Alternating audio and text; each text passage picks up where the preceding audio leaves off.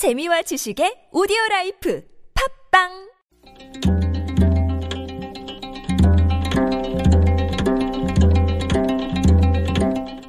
한문학자 장유승의 길에서 만난 고전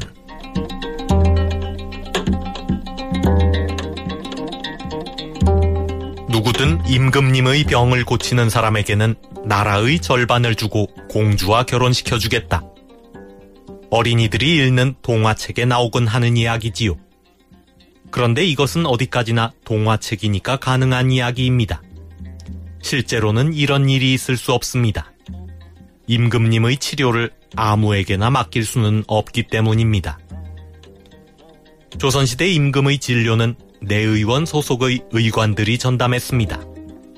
이들의 신분은 중인이지만 실력을 인정받은 당대 최고의 의원들이었습니다. 엄격한 인사검증을 거치는 것은 물론입니다. 간혹 내의원에서 치료하지 못하는 병이 있으면 외부에서 의원을 불러오는 경우도 있기는 합니다. 이 의원을 유의라고 합니다.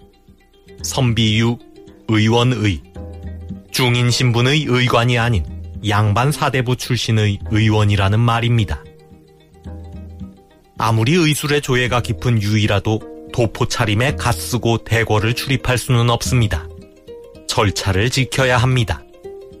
임시로 관직에 임명을 받고 사모관대를 착용한 뒤에야 대궐에 들어올 수 있습니다. 혼자서 진료를 보는 것도 불가능합니다. 내 의원의 관원 및 의관들이 지켜보는 가운데 진료하고 치료 방법을 함께 의논해야 합니다. 이처럼 복잡한 절차를 거치는 것은 국왕의 건강이 국가의 안위에 직결되기 때문입니다. 그러니까 누구든 임금님의 병을 고치는 사람에게는 나라의 절반을 주고 공주와 결혼시켜 주겠다는 제안은 동화책에서나 가능한 이야기입니다. 그런데 동화 같은 일이 실제로 벌어졌습니다.